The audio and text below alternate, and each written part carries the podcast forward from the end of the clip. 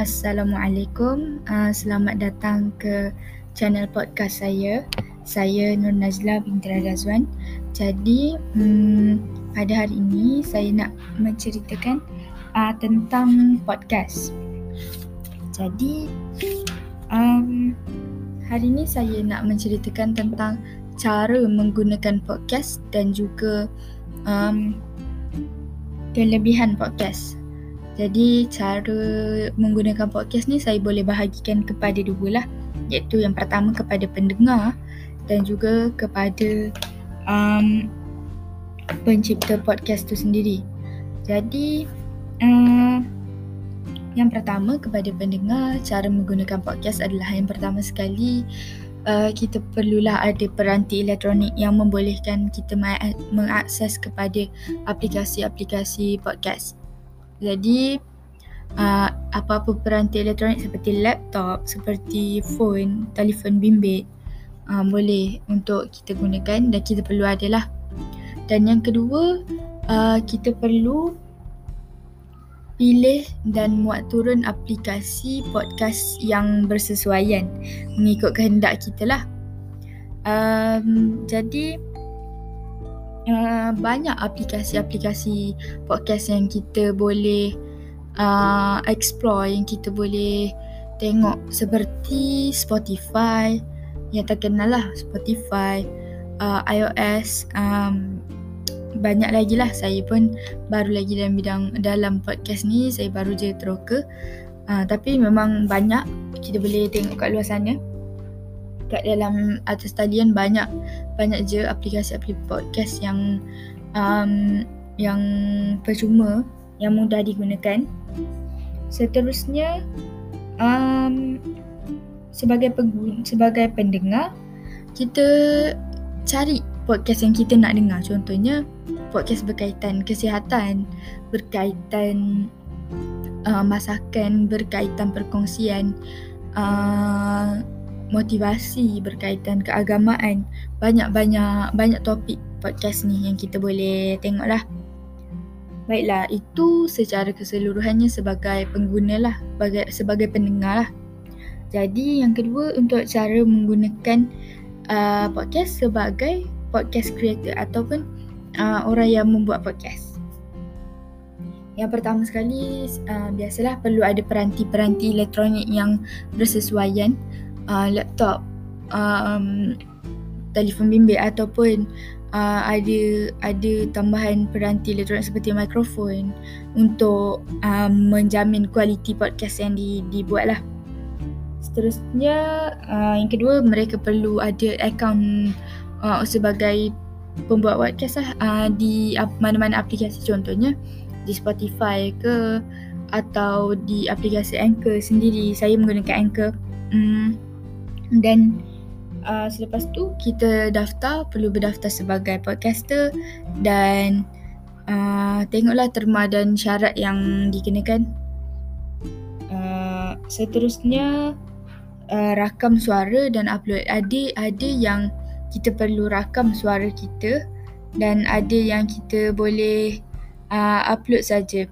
Uh, upload ada yang kita perlu rakam dahulu dan upload suara kita uh, dan ada juga yang kita boleh rakam secara terus um, pada aplikasi itu sendiri. Macam sekarang saya menggunakan Anchor. Anchor menyediakan satu uh, kemudahan di mana podcaster boleh record terus.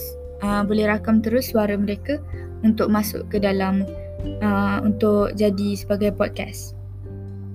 Okay, seterusnya kita sebagai sebagai podcaster sebagai um, pencipta pembuat uh, podcast ni lah kita perlu fahami lah podcast kita tu kita nak buat channel kita ni pasal apa? Tapi boleh je kalau kita nak mempelbagaikan. Tapi lebih baik kalau kita ada satu uh, topik yang khas yang kita akan buat selalu memang kita buat. Kita sediakan contohnya kita sebagai podcaster yang menceritakan tentang travelling uh, travelling blog kita ke ataupun uh, kita cerita pasal perkongsian uh, kesihatan, perkongsian ilmu agama. Uh, kita perlu ada uh, topik kita sendirilah untuk dapat orang kata macam satu daya tarikan lah. Baiklah, seterusnya saya nak cerita pasal kelebihan podcast. Ini apa yang saya dapat lah, apa yang saya melalui pembacaan saya dan melalui pengalaman saya sendirilah. Saya baru lagi menggunakan podcast uh, sebagai podcaster baru baru sekali ni dan selama ni saya dengar je. Apa yang saya suka tentang podcast ni, kelebihan dia yang pertama adalah uh, podcast ni banyak banyak topik yang kita boleh dengar. Tak semestinya topik pasal satu-satu benda je macam macam saya cakap tadi berba- bervariasi ba- macam ada perkongsian hidup, perkongsian uh, masyarakat, perkongsian ilmu uh, dan seterusnya.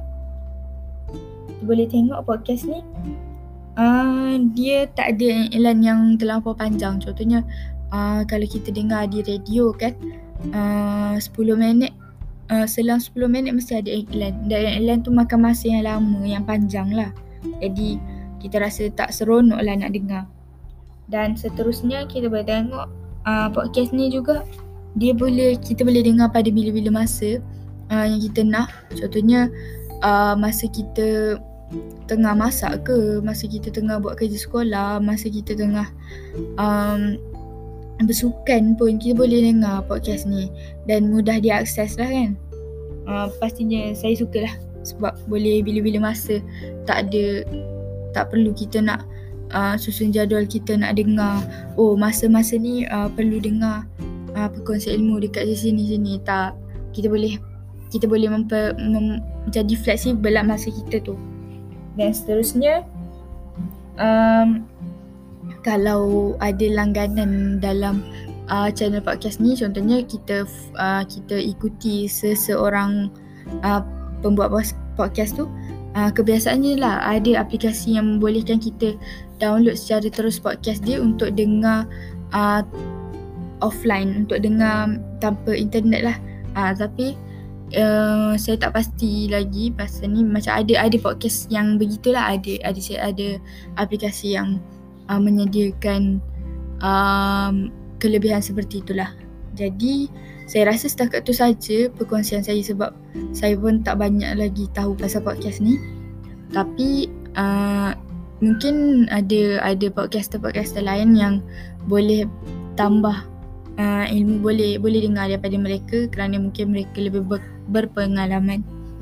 Jadi saya rasa setakat itu saja podcast saya kepada kali ini. Uh, InsyaAllah kalau diizinkan saya akan buat lagi. Jadi sekian, uh, terima kasih.